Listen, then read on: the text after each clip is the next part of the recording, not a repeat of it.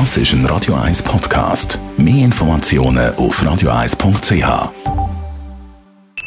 Die Morgenkolumne auf Radio 1 präsentiert vom Grand Casino Baden. Grand Casino Baden. Baden im Glück. Guten Morgen, Markus.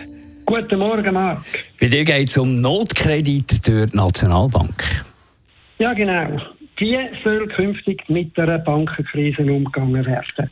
Bei der Vernehmlassung zum neuen Bankengesetz hat die Bankiervereinigung einen Vorschlag eingereicht.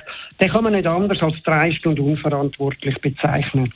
Konkret lautet die Forderung vom Verband, dass die Nationalbank künftig im Fall von einer drohenden Krise an einer Bank Liquiditätshilfe liefern soll, ohne dass die Banken oder die betreffende Bank fürs Geld Sicherheiten bieten muss.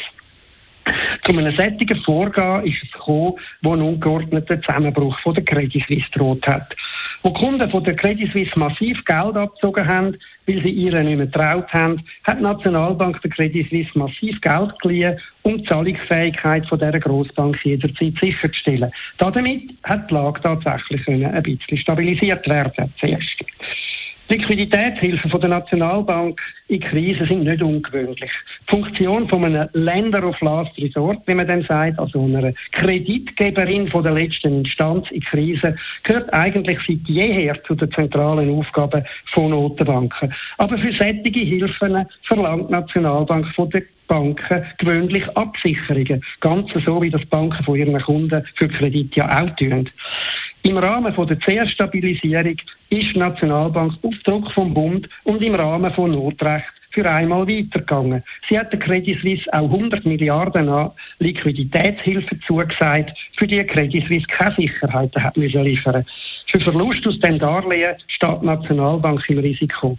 Insgesamt hat der Bund und die Nationalbank Risiken für 200 Milliarden Franken übernommen.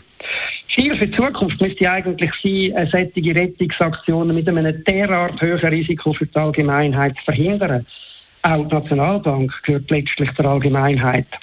Doch die Organisation der Banker will eine solche Rettung auf Risiko der Nationalbank und der Allgemeinheit gerade im Gesetz und auch für die Zukunft damit festschreiben. Das ist nicht nur dreist, es ist auch unverantwortlich, weil auf diese Art schon bestehende gefährliche Fehlanreize noch gesetzlich festzurrt würden. Solche Risiken, die Banker eingehen, führen im besten Fall zu Gewinnen für die Banker selber. Geht es aber schief, muss die Öffentlichkeit einspringen.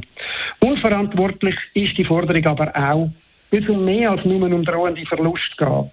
Forderung von der Bankvereinigung läuft auf eine Schwächung von der Nationalbank und von ihrer Unabhängigkeit aus.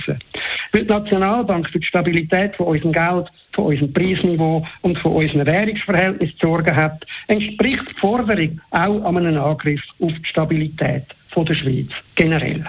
Die Morgenkolumne von Markus Diemeyer, dem Chefredakteur von der Handelszeitung, zum Nachlesen auf radio1.ch. Die Morgenkolumne auf Radio 1.